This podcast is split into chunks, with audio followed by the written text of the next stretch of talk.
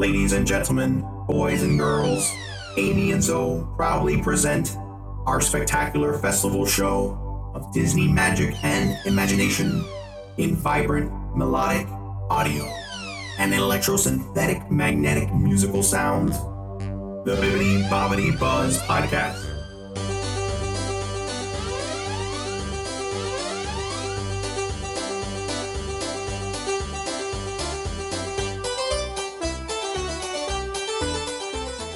Hello all, this is the Bibbidi-Bobbidi-Buzz podcast, and this is episode 1 of our new All Things Disney podcast. I'm Amy. And I'm Lorenzo. And we are the hosts and so excited to start this magical journey together. Yeah. Hey. Fanfare. Ba-ba-ba-ba-ba-ba. Yeah, that will be it. How do you like their intro? I love it. Nice little harkening back. It takes me back a ways. I remember watching that in 1995 in Walt Disney World. And what's so cool is they still do it, but it's still around, right? It's still around. Okay, good. That's reassuring. In the little bay near all the Grand Floridian, Contemporary. Oh, it's on water. They do a water one. They do an aquatic one. Yes. Okay, all right. Yes. Well, it's so still there. There's still a touch of it for sure. As long as it has a little Alice in Wonderland little segment, so cool. Welcome everybody. This is exciting. This is fun because Lord knows I'm looking for a project to sink my teeth in, and this checks all the boxes. I get to work with a very good friend, Miss Amy Boutet, and we get to talk about things we love. One of the biggest companies in the world that we love the most, the Walt Disney Company. Yeah, and we know that so many other people love it, and I think that once you embrace that Disney love, you will always find people who you can spark a conversation with. And that's what hopefully this will be. Now, Amy, there's hundreds. I would say hundreds, but maybe thousands of podcasts, Disney podcasts to be exact. When you told me this idea, when we started talking about this, I'm like, how are we going to differentiate ourselves? We have to really stand out. And what I said was, I think people eventually gravitate to us because of who we are. Yeah. But why should they listen to us? Well, I think that we both come at this from prior knowledge. We're both former cast members in some capacity within the Walt Disney Company. We both are avid goers of the parks. I am a Disney travel expert, which means I help people with their Disney vacations. And we're both parents of kids who are also Disney lovers. So we not only have experienced it ourselves, but I think we're immersed in it. In that we're the target market for Disney right now. We're also those Disney adults that people hate. Yeah. I try not to fall into that category, but it just, every time I go to the parks, I get really, really excited. And the kid in me comes out. You mentioned you're a former cast member, as was I. I have to go way back to what, 20? I just turned 21, and I did the Disney College program, and I was a cast member at the Indiana Jones Epic Stunt Spectacular. I wore a very flattering teal green, usher costume. And I also did some time at Star Tours, which was fun. And also the very missed Drew Carey Sounds Dangerous. It was awful. I was thinking about that attraction not too long ago. That attraction, it's. I love Drew Carey. I love all the things the Imagineers put out, but that one can stay in the vault, in the archives. That one, we need to retool that one. That was to get people out of the sun. I think it's the Frozen. It's the Frozen, yeah. It's the Frozen sing-along. Yep. And then do you remember the Who Wants to Be a Millionaire? Yep. Oh, yeah. So, yep. I mean, there's always something there, but I think those definitely have a cult following. And if anybody knows Disney loves to embrace their work. And so obviously Drew Carey was a big figure on ABC. So I'm not surprised that made its way to Hollywood studios at that time. Yeah. Amy, hopefully we have some bona fides. Yeah. Hopefully some bona fides here to lure people. I mean, at the end of it all, I think we're just going to hopefully let our enthusiasm, our excitement, our know-how, because I'd like to think you are a Disney vacation planner. Mm-hmm. I'm a former producer. I worked with ESPN also. That was another Disney tie-in. But hopefully our knowledge, our excitement, our just zeal for all things Disney hopefully translates and comes across in this podcast. Because, I mean, if not, why else? Why else are we talking into this microphone? Yeah. Well, and I think that the way that our podcast is going to be set up is something that you're not only going to hear the latest and greatest news in regards to Walt Disney Company, but we're also kicking it back to a lot of old school stuff. We're going to talk about important topics. We'll have kind of a theme towards every podcast episode. We're going to try to tackle some of the news around the parks, the entertainment side of things, anything in the periphery of the Walt Disney Company. And then we're going to have one big topic, as you mentioned. And I think, what are we calling it? Big buzz. The big buzz. So obviously we've got all the buzzes. We're buzzing. That is the big buzz. And then our last segment, what are you buzzing about? What are you buzzing about? That I'm really excited I'm really excited about that one too. Well, I'm excited about something. I'm not going to say just yet. Okay. That's the last segment. I'm excited. All right. So you want to get things started? Let's start it with the Disney buzz. Buzz, buzz. So we're going to start with some park news. The first big news is Guardians of the Galaxy Cosmic Rewind, which is at Epcot. Oof. Received a really big award called the Thea Award. The Thea Award. That is an acronym, I assume. It's basically about, theme entertainment. And so their whole aspect is that they won an award for this attraction. And if you've been on this ride, which Lorenzo has not. I have not. And I'm hating it. I think it's one of the best roller coasters I've ever been on. That's what I've heard. I've heard nothing but rave reviews. I'm a huge Marvel fan. Guardians of the Galaxy, Cosmic Rewind. I've heard so much about it. The fact that it's like many of some of the newer rides has multiple permutations. Mm-hmm. You get a different song each time you go on, right? So most people, the attraction to this ride is, one, they're big Guardians of the Galaxy or Marvel fans. But I think the coolest part is that every time you ride it, you can basically be on a different track, but it's more like what song you're on. So there's multiple tracks? It's not multiple tracks per se, but it's each one's a little uniquely different. Based upon the song you get, you can change your whole experience. So most people say, and I just did this poll on my Insta story not too long ago, most people say that their favorite song is September. I was going to say, I've read enough about Cosmic Rewind. I've seen the commercials, and I haven't read too much about it because I don't want to spoil it for myself. Well, won't, because every time you get a different. Yeah, but how many song tracks are there? 6 tracks. 6? Yeah, and I haven't done all of them. September's pretty good. My wife and I are huge Earth, Wind and Fire fans, and September. My last one I got Blondie. So, there's cool. It's really cool. And I'm not surprised that they won because if you've been on this ride, I think it does not disappoint. I love their photo pass for it. I think any ride that has a good photo pass, I think is awesome. And if you love those characters, it's just iconic. And if you know Disneyland, they reimagined their Tower of Terror on Guardians of the Galaxy. So I think it does. While they're not the same ride, it's great to see Guardians as an anchor point for both parks in 2 different capacities. The Tower of Terror, the Mission Breakout, I believe that's what it's called. Mm-hmm.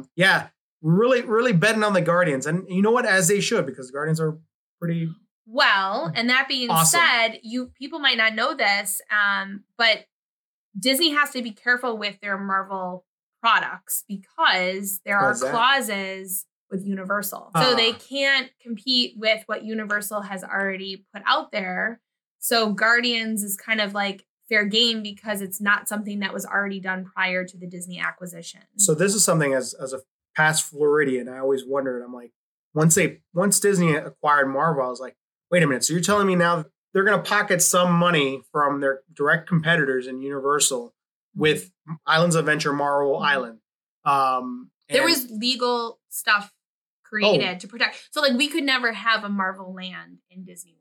Until that contract is done and over with, right? Correct. But I can't imagine that really happening anytime soon, which is why at Disneyland, what's so unique about people who go to Disneyland is they have Avengers Campus. I heard about that. So we aren't going to get that at Disney World. But I think, again, that's why you travel to different places and have different experiences. So, but kind of talking about Disneyland, I'm going to kind of segment over to Fantasmic. Ooh. So for those who don't know, Fantasmic had quite a little disaster this year in Disneyland where...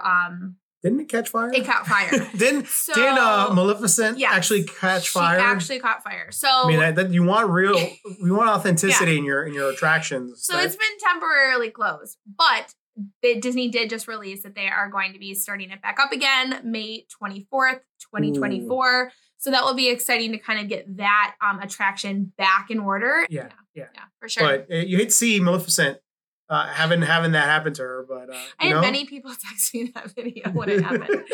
All right, I'm going to kick it over to you because we're going to talk a little bit about Galaxy's Edge, which is also in Hollywood Studios, because they are trying kind of this new innovative thing with some of the Star Wars fans, I think, really delighted about this. Well, Amy, like I said, they're checking a lot of the boxes. Another box of mine in my Star Wars realm of fandom, gaming also is in there, and Star Wars games just top notch. This year we saw Jedi Outcast, which is a brand new installment in the Jedi Knight series. It's a whole series of games that EA, Electronic Arts, has done with Lucasfilm Games. And the Star Wars universe is abundant in droids, in aliens. It's my favorite thing. Like, whenever we go into the world-building part of Star Wars, like, the new sequels, hate them or love them, the best parts to me were when we got to see all the crazy aliens. Yeah. The casino aliens. Yeah. Like, yeah. I want cantinas of aliens everywhere in my Star Wars. Just build a world for me and put me in there, which they do with Batuu really well. I feel like Batuu really does rely. I mean, my son was lucky enough for his grandparents gifted him the droid experience on our last trip in May. And it was really impactful. How cool was so cool. It was so cool. We went with my 2-year-old about 2 years ago. And I had to remind myself, I'm not here for me yet. Yeah. We have to wait. We'll wait for this. We'll build a droid. We'll build a lightsaber in due time. But I was very tempted. Well, I was tempted by the dark side. And I think what Disney, again, did really well, right? Years ago, they kind of really tapped into the female market with the Bibbidi-Bobbidi-Boop Boutique.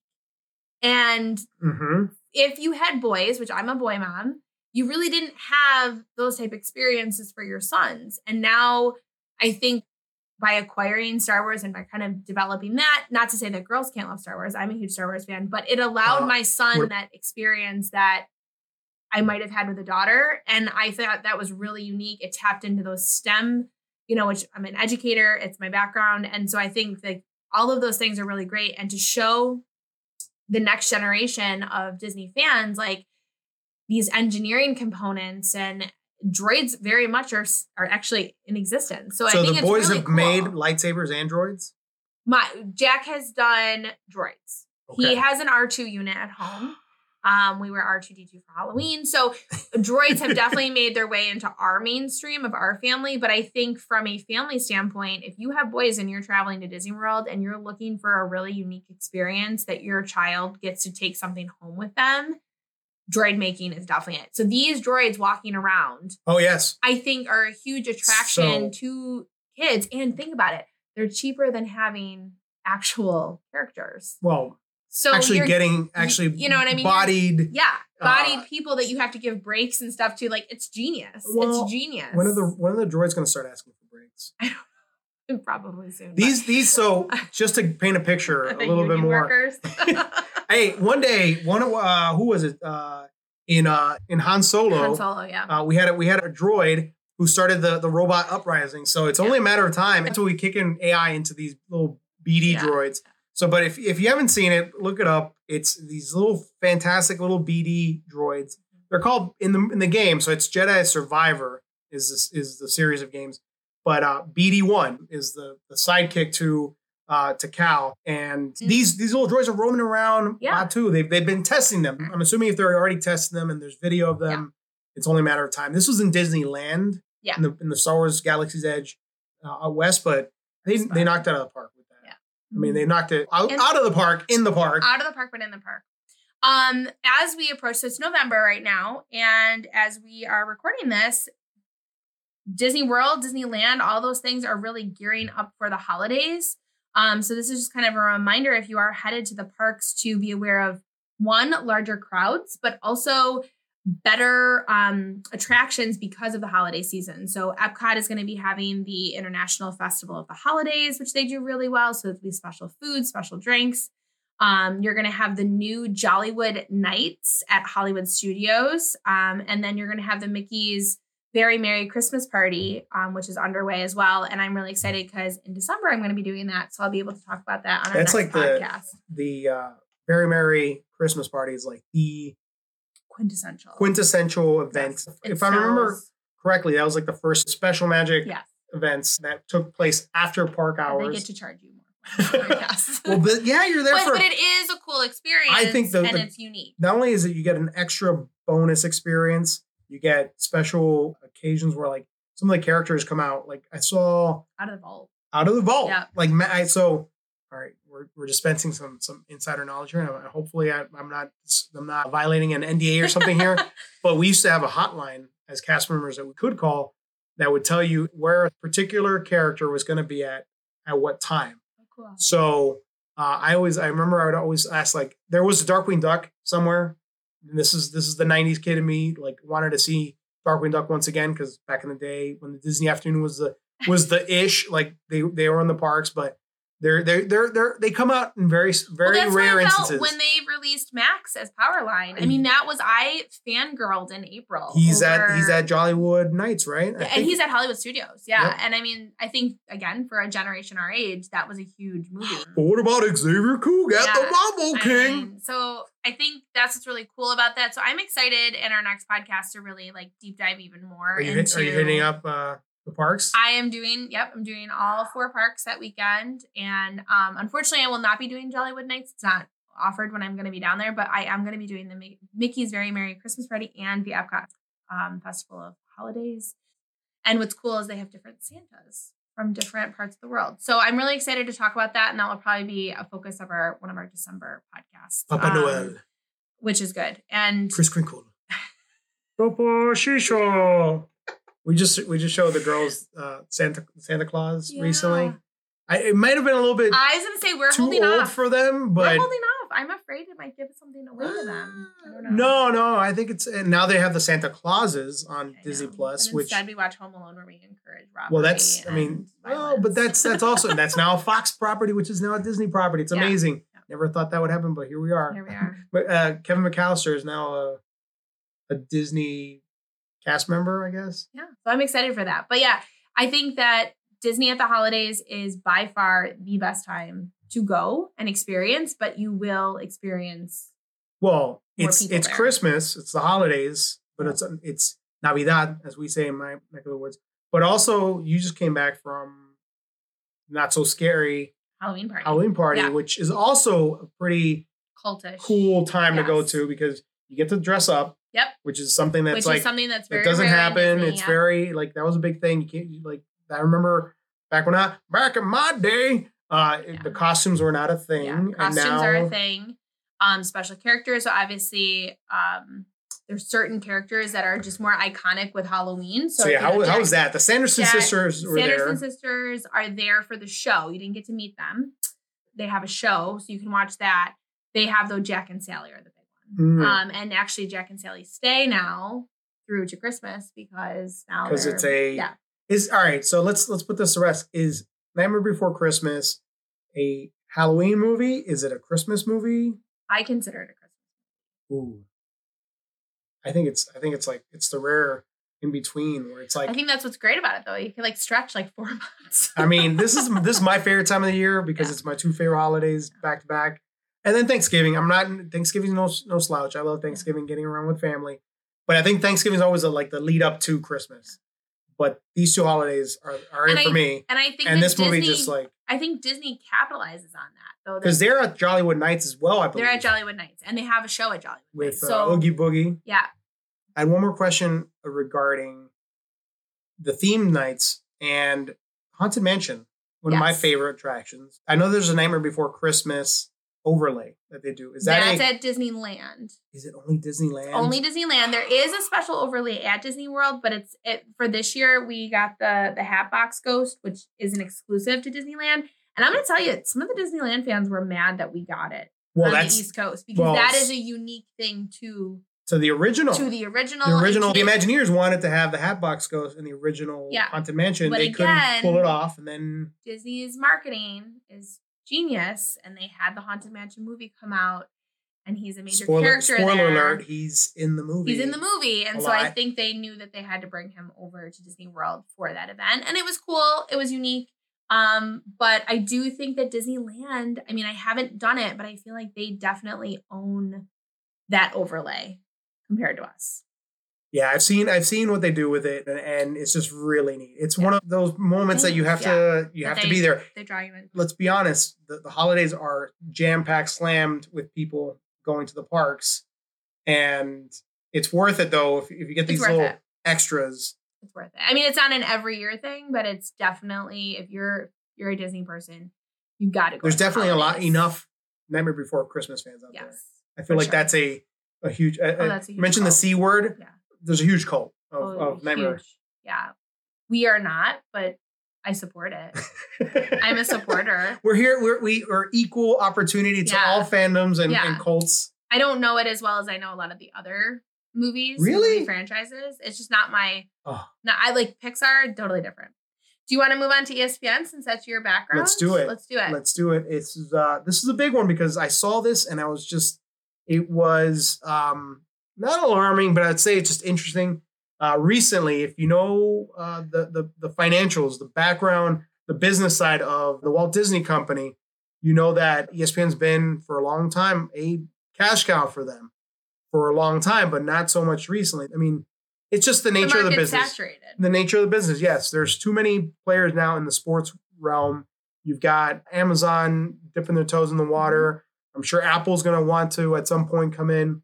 Well, and social media has changed sports. Right. We used to have to sit through a 2.5-3 hour event. Sit through Sports Center? Yeah. No, we experienced Sports Center. Well, Sports Center was a delight. You know. But now the highlights are now highlights online. Are instant. Mm-hmm. Instant. You go on Twitter and you don't need the top 10 because you can watch the top 10 on everybody's Instagram. Yes. So it's not shocking to me. It's changed a lot. And as a result, the company has recently split up their enterprise into three parts. There was parks, entertainment, and then sports. And that's where ESPN fell into, which one thing that caught my eye towards the end of October, they opened up the books. They opened up the books and they showed really what the company was making, what it was losing, because that's the nature of it.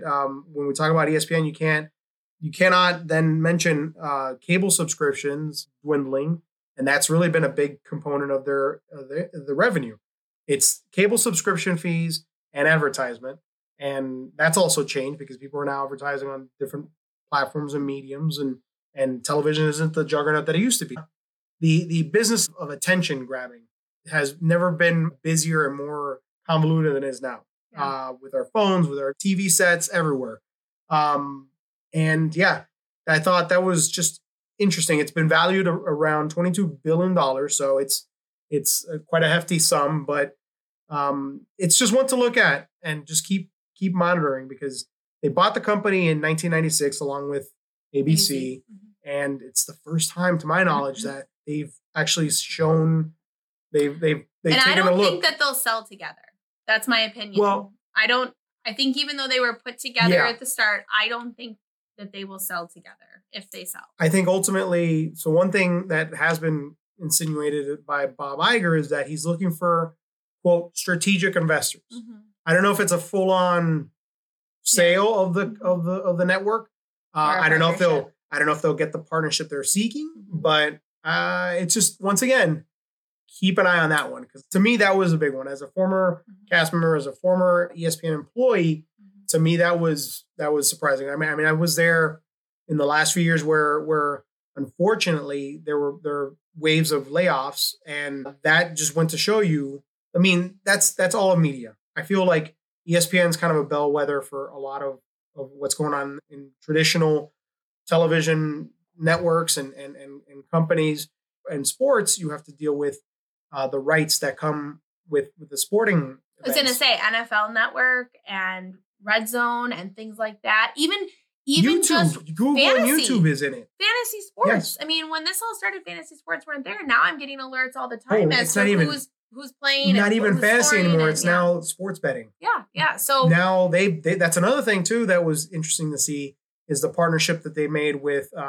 Penn Sportsbook.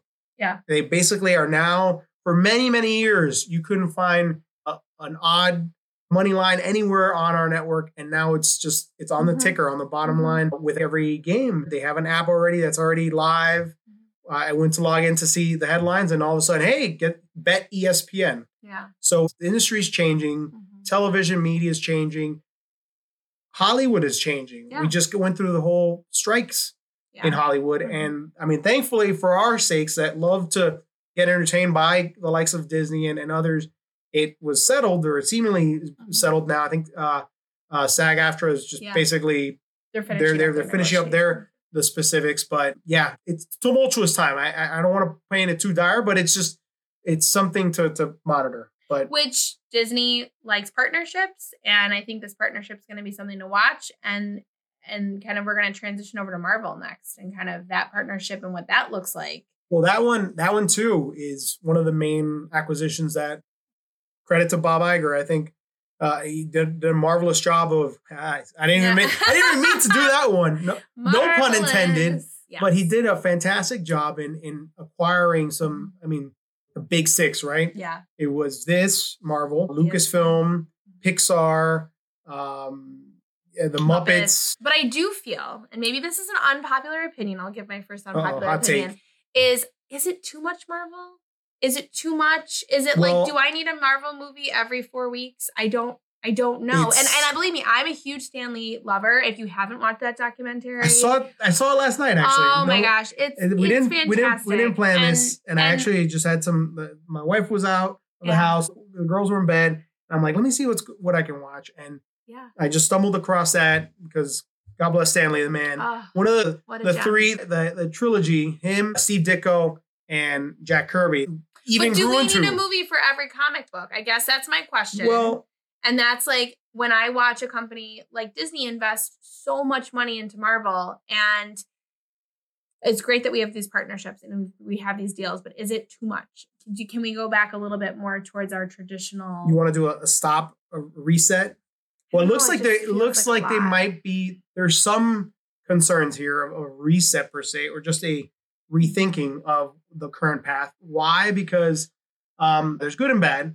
The bad news is some of the underperforming or just productions that have not really galvanized or excited the fan base. We recently had The Marvels. The Marvels just came out in theaters, and as much as I wanted that movie to really excel, it was a $110 million grossing for its opening weekend.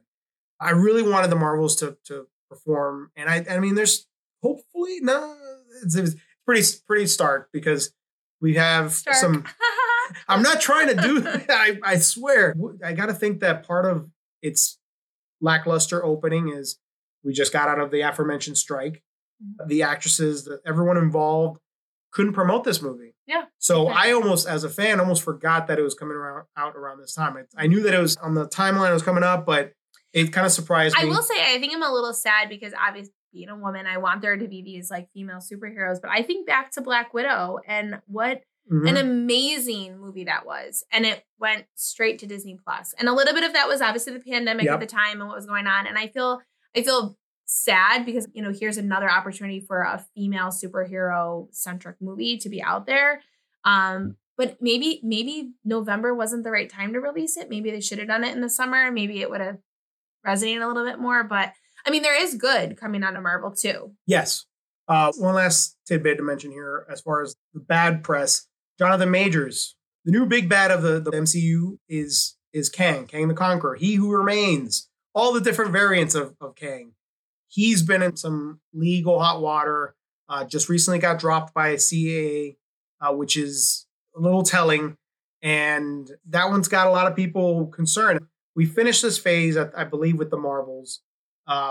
We had Quantumania, which also had lackluster reaction and reviews and box office. We had Shang-Chi was really great, in my opinion. Guardians outperformed. There were some goods and bads, but... Well, and look at how Loki's done. Loki's been amazing on Disney+. Don't get me started on Loki. Loki's been one of the brightest spots in that Marvel in the recent Marvel universe. After post Thanos. I think it's good there. Like if you want to have all this Marvel, that's the perfect Keep vehicle. It on Plus? It's like Star Wars. Keep it on Plus. Yes. Okay. 100%.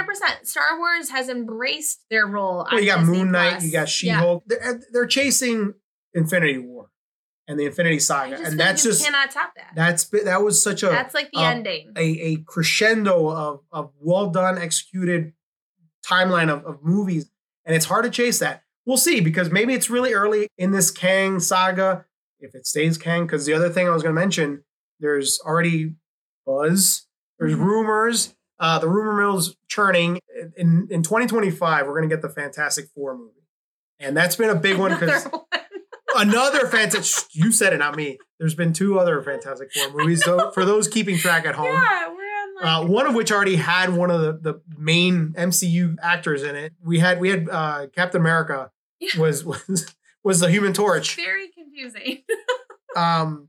So yet again, we're doing the Fantastic Four. They were the first, like... Before the Avengers were the Fantastic Four. Going back to early Marvel, they were the four big ones.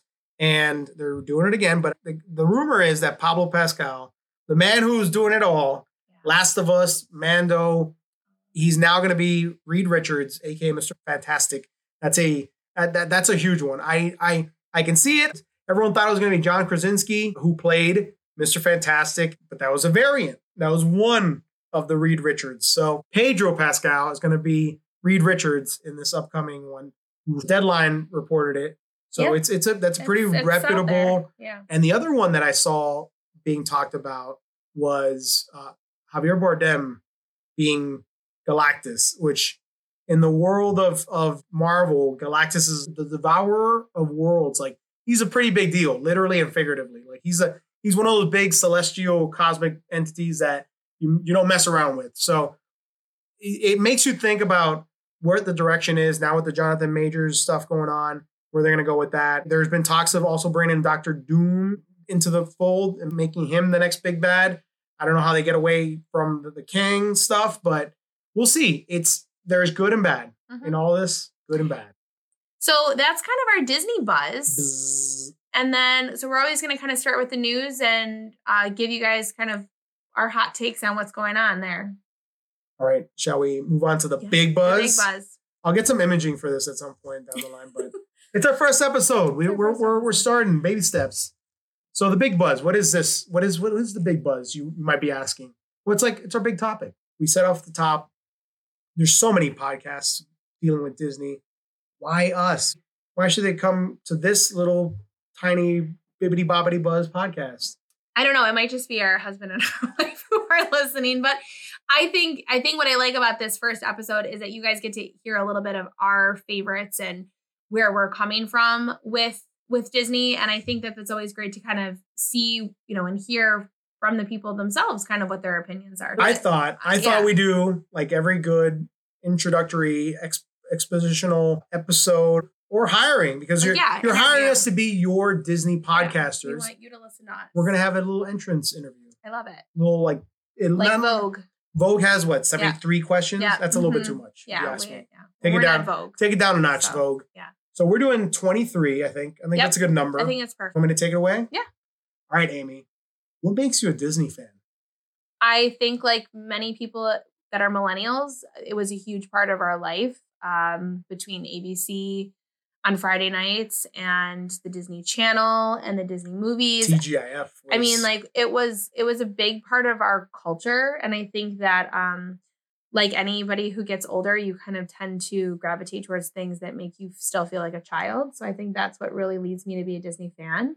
I still to this day get choked up meeting characters.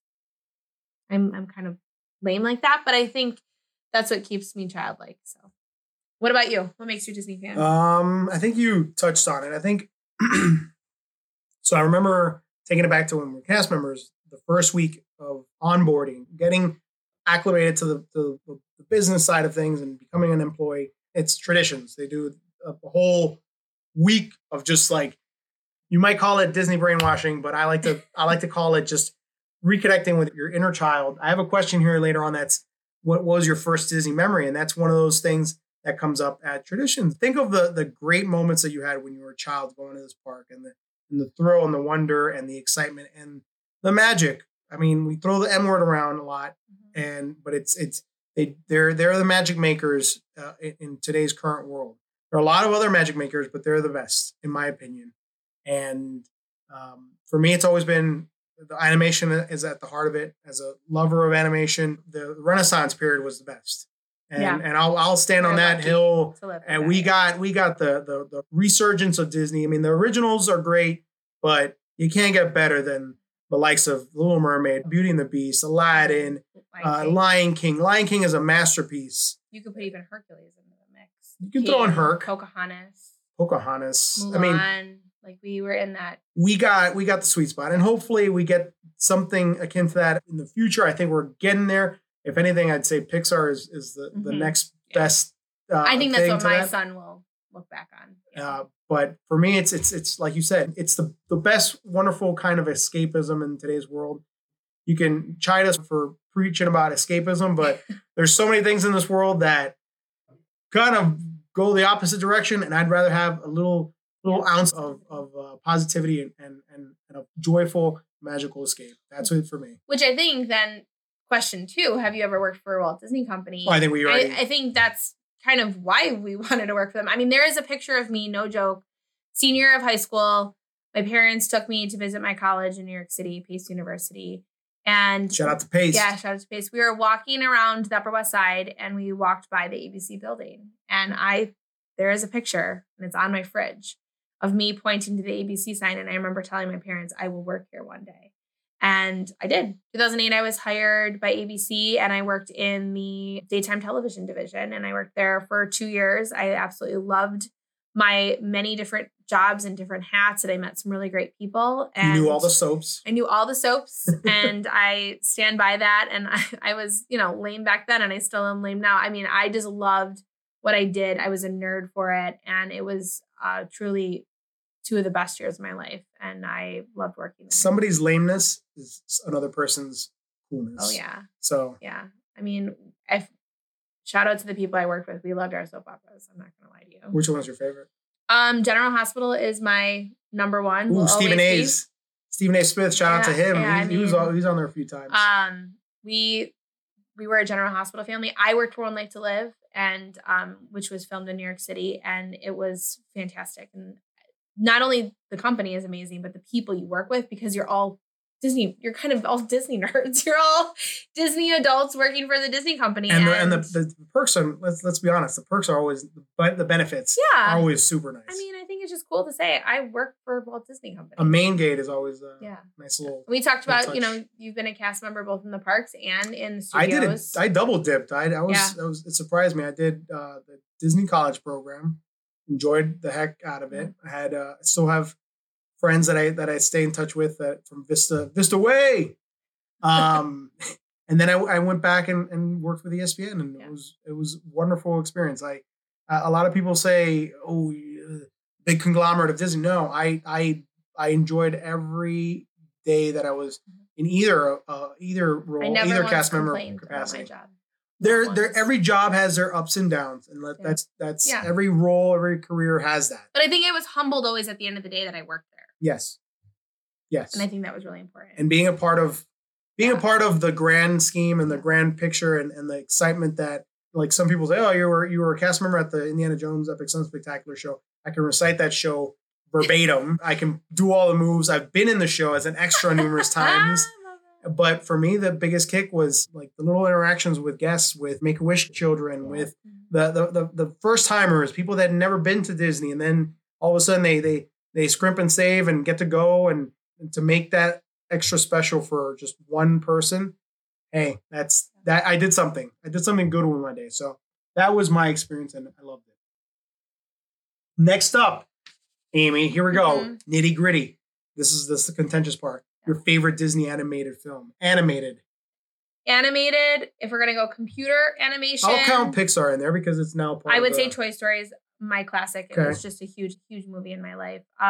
Little Mermaid would be my animated traditional. That was just the most impactful movie of my life. I mean, that's when we said it already, the Renaissance period. And that was, for me, it's Aladdin. Okay. You can't get better than Aladdin. To me, your wife loved Aladdin. Well, her princess is Jasmine, so very wisely, I married a Jasmine fan. It's just the music, the look, the acting. You can't get. Well, I'm jumping to another question, but he's in it. My favorite's in this one, but as far as the newer computer animated stuff, I have to go with. I think it's got to be Toy Story 2. Or no, I'm sorry. Toy Story as well. Toy Story 1. Yes. Toy Story 2 is great too. Toy Story 2 is great. Toy Story is not in the. We could do a whole episode just on the deep. Well, I'm writing that one down. Deep cut of Toy Story. I'm writing that one down. I have my opinions about it, but yeah, I think Pixar just is one of the great acquisitions that Bob Iger made was to get that from Apple and make it a part of the company, because the stuff that John Lasseter and all of them did and still continue doing is just amazing. All right, live action. Ooh, live action. What's your favorite? I want to show like my old soul and go like with Herbie the Love Bug. Sweet. No, it's not Herbie. It's the Queen, Miss Julie Andrews as Mary Poppins. Mary Poppins. From start to finish, the songs, the story. The Sherman Brothers. Oh my gosh, those talk about like just maniac Imagineers and just creatives. Those guys just churned out nothing but gold. So I'm going to give you a little bit of a deep cut. Oh. Okay. Please do. My favorite live action film, and it's kind of like a two-parter. I grew up Friday nights, my mom would pick up Chinese food for us, and we would watch the old Parent Trap. Ah. And so when the new Parent Trap came out, that was a really like full circle moment. So I love both of those movies. So your mom was a huge fan of the original when it came out. We would watch it together on VHS on Friday nights. And when that movie came out in theaters, we went together. And now, funny story, maybe my husband doesn't want me to say this, but I know he loves the Parent Trap as well. Really? Yes. Really? I am dying to get him to make the handshake reel with me, and he will not do it. But This is a great little revelation here about. I love it. Yes. I'll embarrass my wife at some point. Yeah. Who's your favorite Disney character? Oh my gosh, I think that's really hard. I think Woody is who I resonate really well with. I understand him being an older sibling. I think I relate to Woody really well. I think Tom Hanks, he's one of my favorite actors of all time. So I think Woody always is somebody I get really excited about to watch him. But I mean, if I'm going to meet a character in the park, okay, Daisy Duck's my favorite. Daisy Duck. She is the best character to meet in the parks. Daisy. Yes. Huh. For me, it's always been the genie, because it can't get better than the voice acting. And the story behind Robin Williams. He took no money from that film because he just wanted his legacy. I mean, it's such a great story. He's one of my favorite actors of all time. Mm-hmm. That character is my favorite character of all time within the Disney pantheon. They couldn't have got a better person to do that. And I'm glad they worked it out for the Once Upon a Studio 100-year animated short. They brought him back for in a way for that. But yeah, it's always been the genie. And if I had to go with the original cast, I've always been a Donald Duck guy. Yeah, Donald Duck. And he has a purpose if you've watched the Mickey documentary. Do you know that? No. Donald Duck was created by Walt Disney because Mickey could not be a bad character. He needed needed somebody who could be the naughty one and be the angry and upset one. And that's where Donald has a role. And I think that's really important. He's the hothead. Each of the characters have like a role. He's the hothead. And his animated shorts, I think, are still the better ones. I love the goofy ones. I love his war ones. The silly symphony ones. His war PSAs are great. But Donald always had, I mean, whenever he would go after Chip and Dale. Yeah. Like that's the greatest foes of all time there. Speaking of villains. Disney villain. I think Ursula. Ooh. And I think that the older I get, I kind of like understand her a little bit better. So with the new live action movie, I was hoping they kind of touched on it. I was hoping they'd delve more into it, but like the dynamics there, like why she was shunned from King Triton's family kingdom and family. Mm-hmm. But like, I'm going to save it for a little bit for later, but I want to see more of that. I want more of the backstory. I would love to see more Disney villain backstories. Yeah, I think. But Ursula's the one that like you're like. I think she's why is she the witch that she is? Why is she? Why does she hate Triton so much? Yeah. I mean, Cruella de Vil is great. Yeah. She's got pretty vicious to want to kill 101 dogs. Makes sense, but she's got to make a coat or two or three. Good. I love the Disney villains. Villains for me, I mean, that's the fun one. You think about Disney, you think about wholesomeness, but the villains just tap into that fun, nefarious attitude that I think it's the duality of life. And as far as villains, I mean, it's I hate going back and back with the same one, but Jafar was pretty bad. Oh, Jafar, right. Once again, nailed it out off the top with the voice acting. Prince Abubu. He wants to kill the Sultan. He wants to marry Jasmine. Although, if you had to ask me who's the most nefarious of the Disney villains, there's only one answer. Like the dirtiest deed done by a Disney villain. We mentioned the movie already in the Renaissance. Oh. I mean, Scar is like, he killed his brother. Yeah, that's he ultimate. Killed his brother. Yeah, yeah. So we got the good, the bad, and now the pretty, the beauty. Your favorite Disney princess.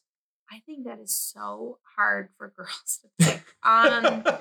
Because you know what? How many are there? There's got to be. There's a lot. I mean, the princesses themselves, though, each have their own kind of like weird, like, I loved Little Mermaid, but now being an adult and looking at Ariel, I look at her a little bit with pity. I think as an adult, you know, kind of like looking back, like the youngest, she was like, willing to give away. Her, how many daughters it's right now? I mean, a lot. It was old. I think, you know, now kind of, I don't know. I love all the princesses. I really love Rapunzel as a modern princess. I think she's great. I think Tiana is great. But I think I just always go back to the Little Mermaid. She's who I dressed up as a run Disney. And to me, she's just always this princess in my head. So, but I think all the princess stories do have that, like now as powerful women that we are, you kind of go like, would I really give up my voice for a man? I don't know. Don't underestimate the importance of body language. Yeah, I don't know. Disney princesses are definitely a conundrum. Well, for me, I struggled with this one because we're adding a lot of princesses now. You mentioned Tiana. Mm-hmm. I was going to have fun with this and go Penelope von Sweep.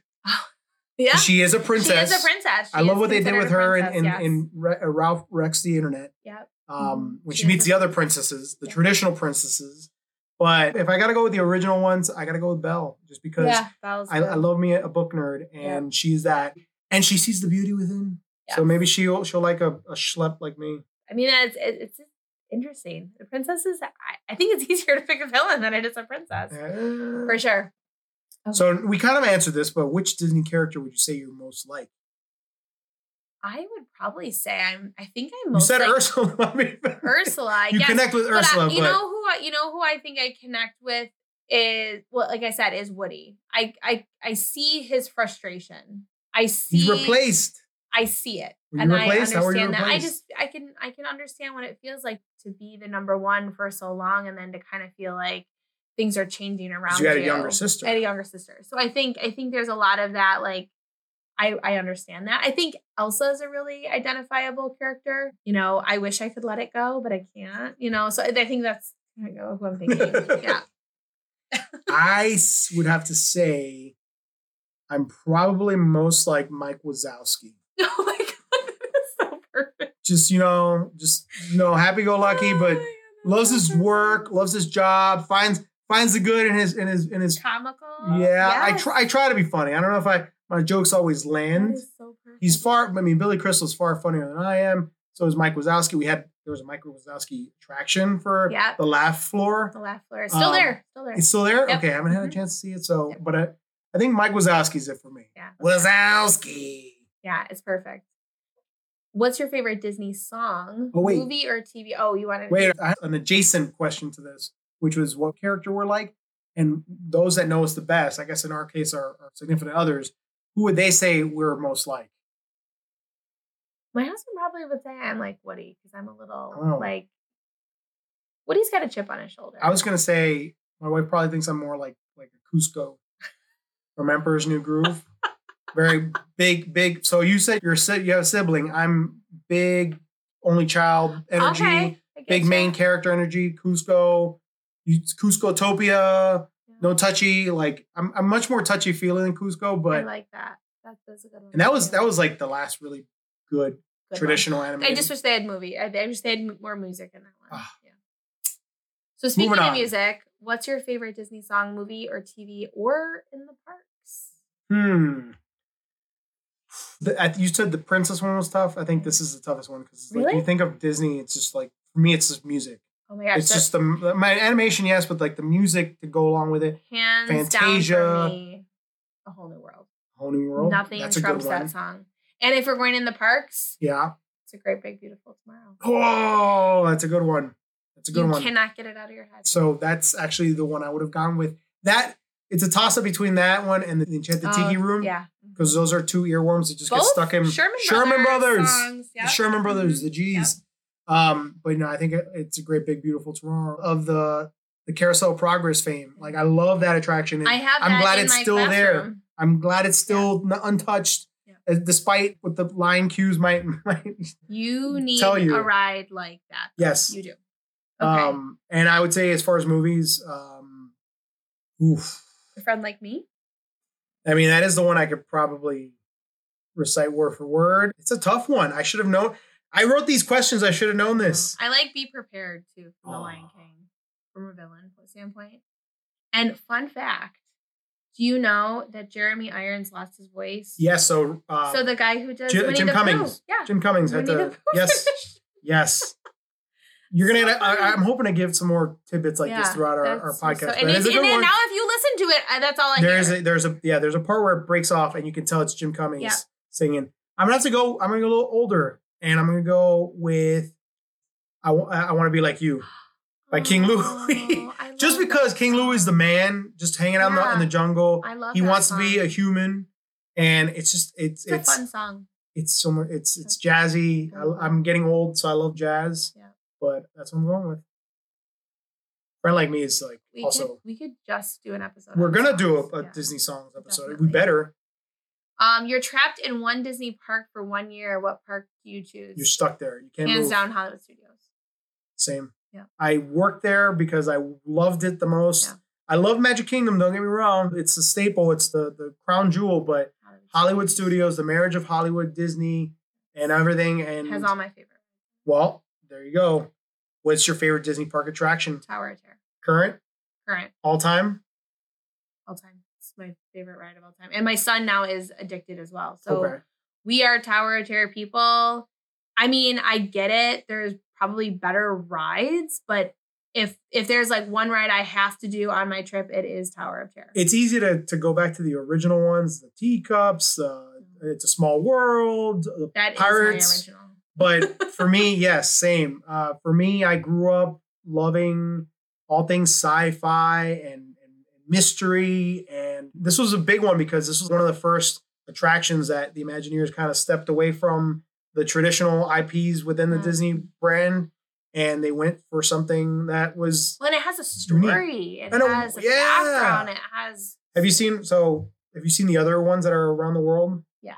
Yeah. Well, I think we're once again jumping the gun here about what you're later on going to mention, but there's like different variants of it that I would love to go see of the Tower of Terror because... Oh, we're going to. This is a promise. This is a guarantee we're making here. We're going to find our way around the world. What is your favorite Disney park show, fireworks display, non-ride performance?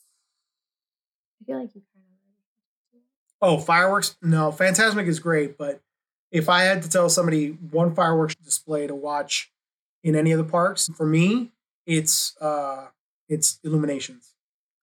I just love the message of Epcot. Yeah. The experimental prototype community of tomorrow. Yeah. But that fireworks display from each of the lands, each of the countries, each of the pavilions in a nice synchronized message of unity. Can't get better than that.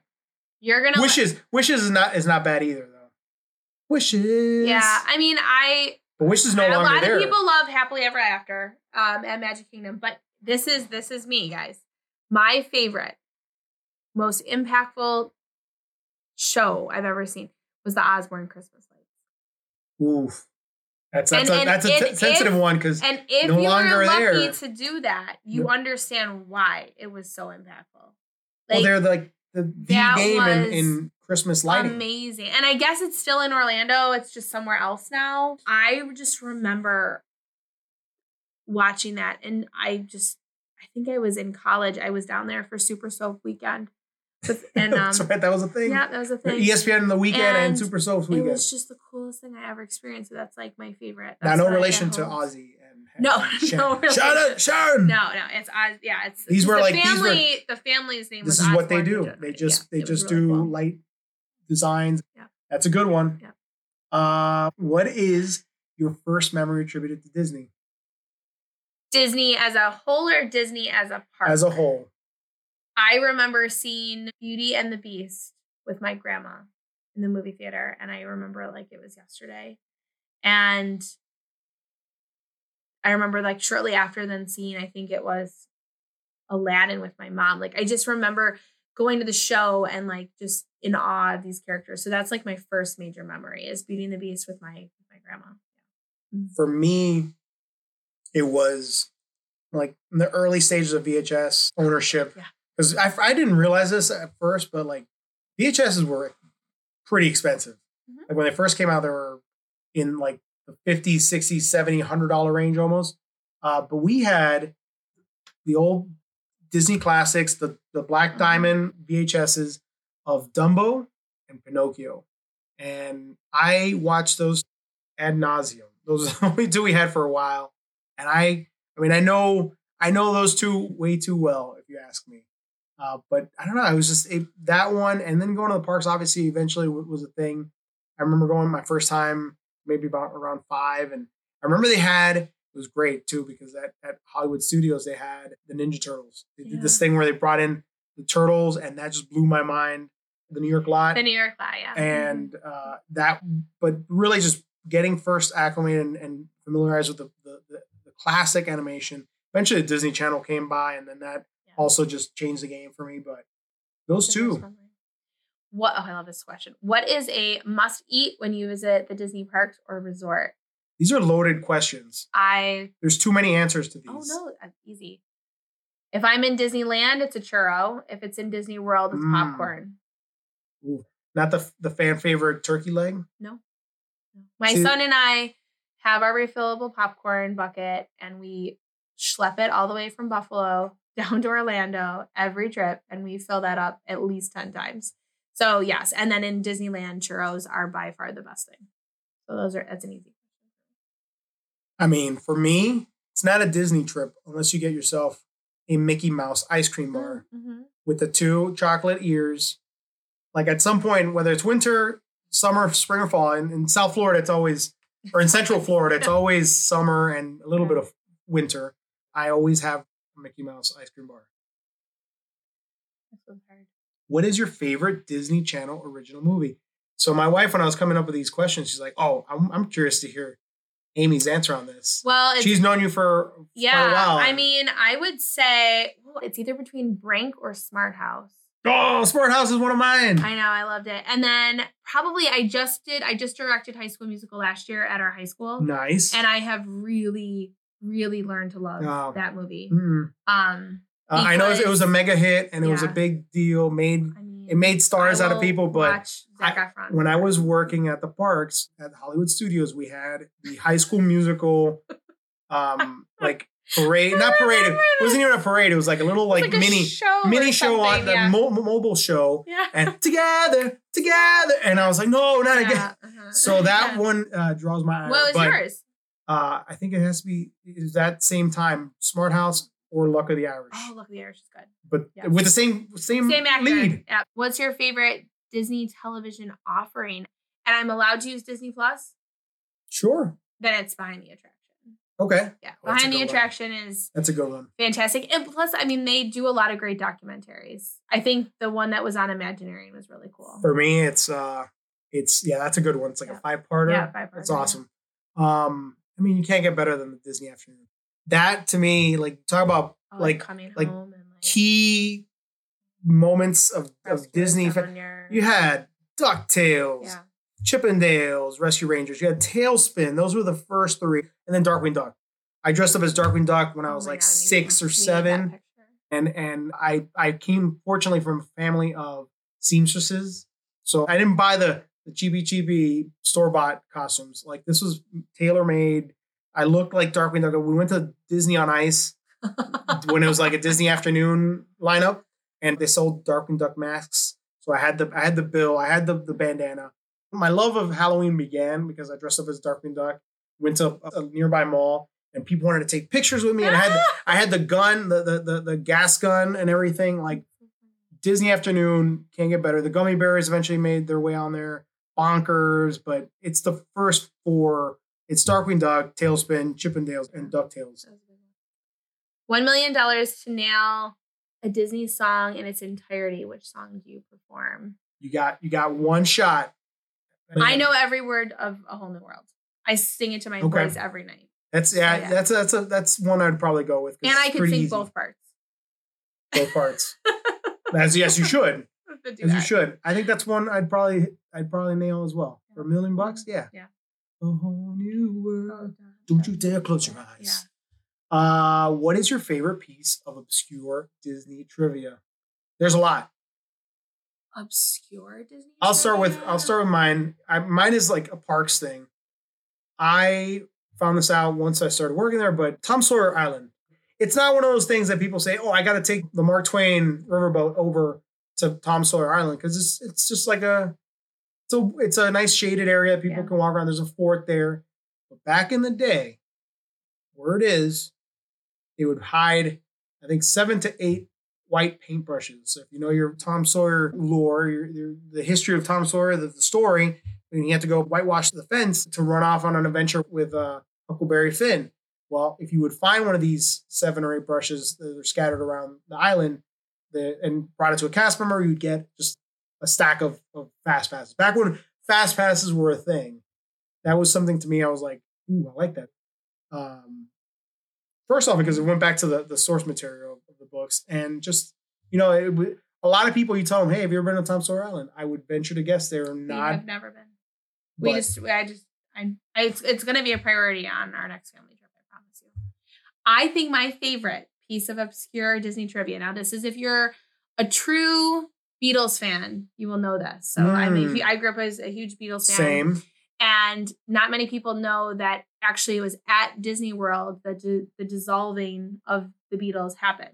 So what? John Lennon was staying with Yoko Ono and his son Julian at the Polynesian Hotel when he received the legal documents and signed to dissolve the Beatles at the Polynesian. Whoa. And not many people know that, but it was on Disney property. That Wait, you Beatles, say illegal documents. Why? It was legal documents. Oh, legal. He signed his legal documents that the Beatles would be breaking up at Polynesian on a family vacation. Polynesian, was it at it wasn't the Lilo and Stitch luau, but the luau. I'd like to think it was at the luau before he's like, Well, because it was one of the first hotels that's right. there. So, and I didn't know this. Yeah. That's amazing. Yeah, I think that's really obscure fact. That's a good one. But yeah, that's a really good one. Next up, what is the thing that you haven't done in any of the parks that you want to do the most? This was an easy one for me. I mean, I guess I could say Tom Sawyer Island. No. No. I'm talking about like haven't done it. All right, so I'll give you mine. This is an exclusive that not many people get to do. Once I heard about it, and this is over in Disneyland. First off, I want to go to Disneyland. Oh. But in Disneyland, in a small little part in the French Quarter, because they have a French Quarter, that's the Haunted Mansion having more of a Louisiana vibe to it. There's a door that's almost unmarked, but it is the door that leads to Club 33, a very exclusive restaurant nestled within Disneyland. That's a frequent stop of Walt's when he was in the parks. It was dignitaries and the who's who would come through Club 33. And I'm a snob like that. I'm a star snob like that. I would love to just go to Club 33. I love that. I think mine would be, now if I'm thinking about it, a VIP tour. I've done a lot of tours at Disney, but a VIP tour is really cool because you can just do really whatever you want. Speaking of the parks, I'm going to give you a blank check. And airfare is included. Which global, worldwide Disney park are you going to? I'm going to go to Tokyo.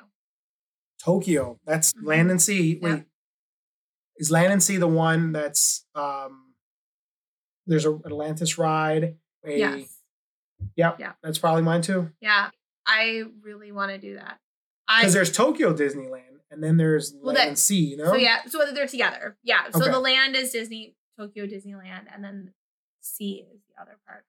But I think that would be the one I would be most interested in. I mean, I don't know. I would love to see Shanghai. Shanghai has some cool, unique rides as well. Cool things. Shanghai, Hong Kong. So we're going out far. And there's an Adventures by Disney trip that you can do all of them. Mm. It's like $25,000. Something crazy. Let's start saving my shekels for that one. All right, we're nearing the end of our interview here, but outside of the films, television, and parks, what's your favorite Disney offering? I think if I had to go back in time, I would love nothing more than to visit the iconic old Disney store. You know, where you had so we're in Western New York. We do this out of a secret location in Western New York. We had one here. Yeah, okay. We had it and in the pile of toys, in the middle there was the big. I think all of them had the same setup. Yeah, it was one big screen that was always constantly showing. We had two stores here. We had two. Huh. Yeah, I think that would that gave me. You know what? Oh, I forgot about Disney Quest. Oh, that's Disney a good one. Quest is really good too. Disney Quest also, I'm going to give a shout out to the Hoop-Dee-Doo review show at the Wilderness campgrounds. That's really cool. I don't know. There's so many really cool things. I love it. What would you do? So for me, what's your favorite? For me, like my love of reading went to another level when I became a subscriber to Disney Adventures. Disney Adventures was every time a new issue came to my house, this is back, I'm once again dating myself here, but I think mid-90s, like I had stacks upon stacks. My mom recently gave these away and I lament hearing about that. I was like, Mom, why did you consult with me before? I had so many of them, but I loved each and every one of them. From the beginning to the end, they were filled with like little tidbits and newsy stuff, interviews with celebrities, and there was comics. I remember they had like these oddball parts of the world stories. There was a 3D issue. Every year they started doing a 3D issue with Game of Glasses. In the comics, they did some really cool stuff. In a time when like I also started discovering, then Nickelodeon magazine came around and Mad magazine came around for me. But Disney Adventures was like, I loved it. Cool. So here's a fun one. What's an unpopular opinion about Disney? An unpopular opinion? I mean, I guess like, I don't know. Come on, this is a safe space. I'm really upset. Well, this is like an unpopular opinion about something that Disney did. But maybe it is a popular opinion. I'm really upset that they took away the Magical Express. Oh, the bus service from the airport. I'm really upset at Disney about this because I feel like half of the enjoyment is like flying in. This is different for you and me because I was in state in Florida, but like, so I would drive. Your luggage would automatically be delivered to your hotel. I remember this. You would hop on a bus, and it was just like all your cares could be like. Now I gotta like get off and like get my luggage. Tinkerbell came in and put some pixie dust in your. I gotta order an Uber. I just like you know what? That was one thing as a parent I was really looking forward to. And the buses were clean and Disney-fied. I know it's like the one thing I'm like. And some people like love that Disney got rid of it. And I'm just like, no. But it was complimentary, wasn't it? It was complimentary. If you stayed at the parks, it was part of. Yep. So I'm really upset at Disney. Unpopular opinion from me. We've talked about the imagination that this company just breeds. And for me, I mean, there's been few hits as far as the live action recreations. And there's now talks of a Moana live action. And I have positive outlook on that one because we actually got The Rock. And The Rock kind of looks like Maui. Yeah. I'll give that. But it's only been, 6 years since Moana? Maybe 5? I don't have the exact year on me, but it's not that long ago. And for me, the other movies have been relatively, like, they're all from the Renaissance age. We saw Little Mermaid. We saw Aladdin. But even Dumbo and Pinocchio, those are both flops. I mean, I just don't need it. I have the original. I don't need another one. I know there's new ideas there. There has to be. I refuse to believe that we've scraped the everything there is in that seemingly endless pit of imagination and magic. Yes. Like, give me new things. I want a completely fresh new idea. Like, Princess and the Frog was, first off, a return to the traditional animation, which I loved. It was a bold take on the Frog Prince story. And, like, that give me more of that. We talked about The Emperor's New Groove. That was a completely different story that had never been seen. The saddest one to me was The Lion King. The Lion King, I got a chance to see it. No reason for it. Well, because the animated version is so just that, animated. The newer live action one where it was CGI, you can't even call it live action, it was CGI, you had a warthog trying to emote the feelings of Pumbaa. I loved Seth Rogen as the sound of Pumbaa. The laugh is very much Pumbaa, but it's missing something there that animation can only give you. So that's my hot take. Take it, Disney. Please do go back to being the greatness you are and can be. I agree. And last, but certainly not least, we talk about the old stuff. We did a lot of nostalgic sightseeing here. But if you could bring back anything from the archives, from the past, that's not there. You mentioned the bus. The bus is a big one for me as a parent. But I'm thinking like, you know what? This is going to be, maybe you remember this ride, maybe you don't. We went to Disney in 1995. We walked down Main Street and we hang a right into Tomorrowland. Oh, no. Okay. And my dad goes, "Oh, let's do this ride." The ride was Alien Encounter. And I was dead. But I remember going back a few years later and it was like a Stitch version. Yep, and I thought it was genius. It was so clever. Wait, the Stitch one. The Stitch version, okay.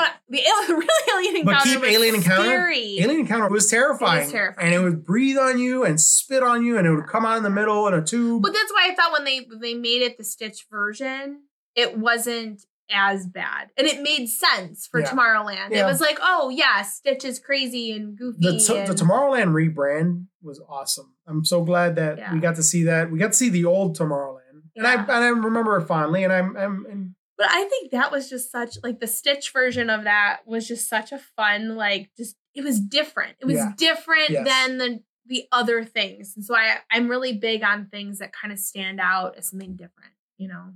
For me, I thought you were going to go there, and I'm glad you didn't, because you mentioned Magic Kingdom, and it was an old forgotten ride, but it resonates with me. Mr. Toad's Wild Ride. Oh, yeah. Tally ho! They still have it at Disneyland, though. See, that's what I got to go out there. I mean, and honestly... Walt Disney World, they did away with it. Now it's Mini Adventures of Winnie the Pooh, which is a great dark ride. Yeah. It's a fantastic dark ride. I will say, though, too, I mean, if we're going to talk... Oh, see, it's so hard because they're reimagining it, but Splash Mountain is just such an iconic ride in my life. All right, one more for me, then. We're gonna keep doing this. The things we got to bring back. Bring back the Dreamfinder. This has been a very, like, planning this podcast was a very contentious topic because we're Disney fanatics. My wife, I brought up the topic of Figment, and she's like, "Who the heck is Figment?" And I wanted to crawl out of my skin. I'm like, who doesn't know who Figment is? A lot of people. I get it. But even less people know about. You have to be a Disney World person. That's the type of stuff you're going to hear on this podcast. Hopefully, deep dives.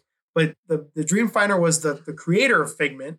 Before it was Eric Idle and Figment at the Journey into Imagination. Still, we saw a picture.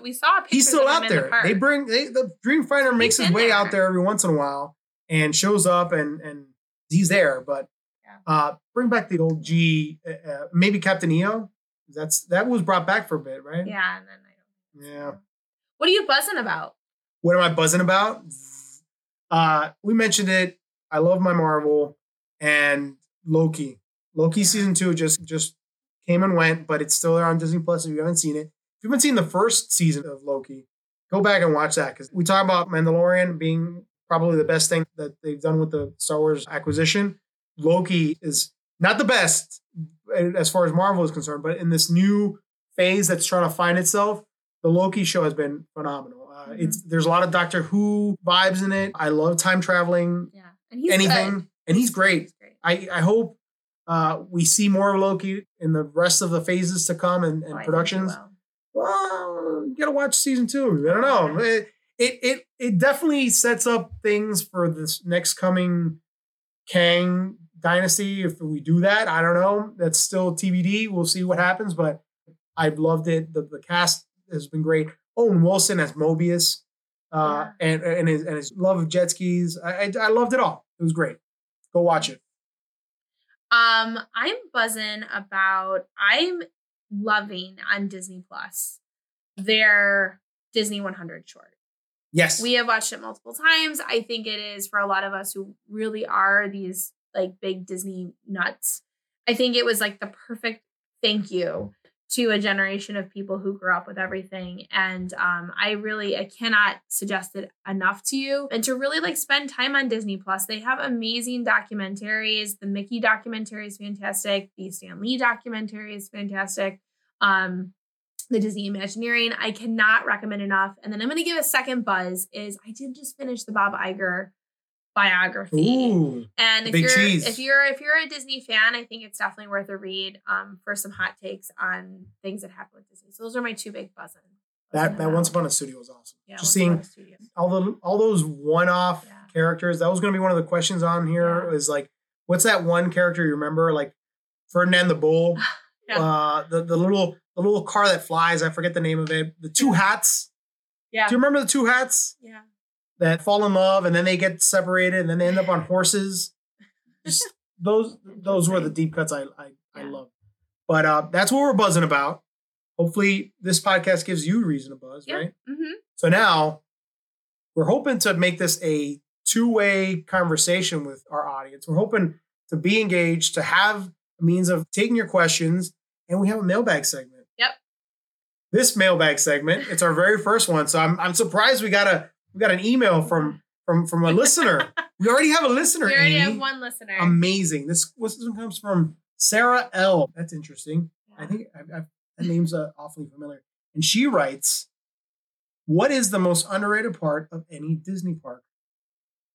I think one of the most underrated parts of Disney parks is the way that they were set up. There's always a bench and a trash can.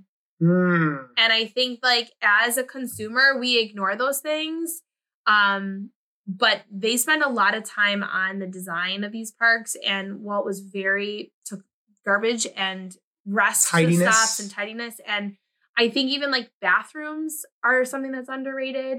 The way that the bathrooms are set up, you know, I think that's really underrated about Disney parks is how much time and effort go into the planning that we as a customer are always comfortable and always have options. And, you know, everything is methodically placed there. The shade of the tree and, you know, the colors of the floor. So I think that's really underrated. I don't think people really think enough about that. I love that you bring up the trash component because it's one of the things you notice. It's always very well kept. The showkeepers do a fantastic job, but as cast members in the parks, we always were told you had to do, it was Disney scoop.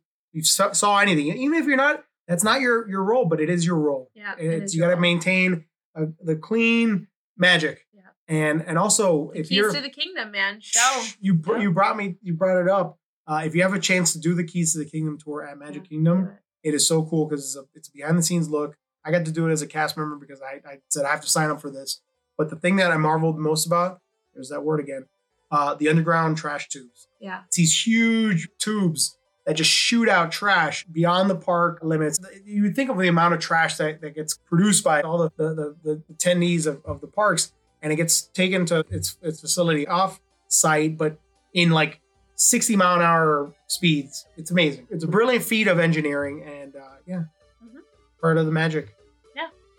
So if you want to submit your mailbag question for us, we have an email, bibbidi-bobbidi-buzz podcast@gmail.com. And then you can obviously follow us on social media as well at bibbidi-bobbidi-buzz on Instagram. That's a tough one. It's BIBBIDIBOBBIDI Buzz Podcast. Just Google it. Hey, yeah, it's the Fairy Godmother song. Yeah. It should be ingrained in our heads, I think. I love it. The spelling, though, is a tough one. So hopefully we'll have more of these. Yep. Right? Mm-hmm. Yep. Our plan is to have once a month, every other 3 weeks, perhaps. So we appreciate you listening and loving, hopefully, what we do. Let us know if we're doing anything good, anything bad. We want to hear from you. And we're excited to bring you the buzz. All right. We have a Disney character named Buzz. Why our slogan should be to infinity and beyond or something, but we went through a D. Buzz.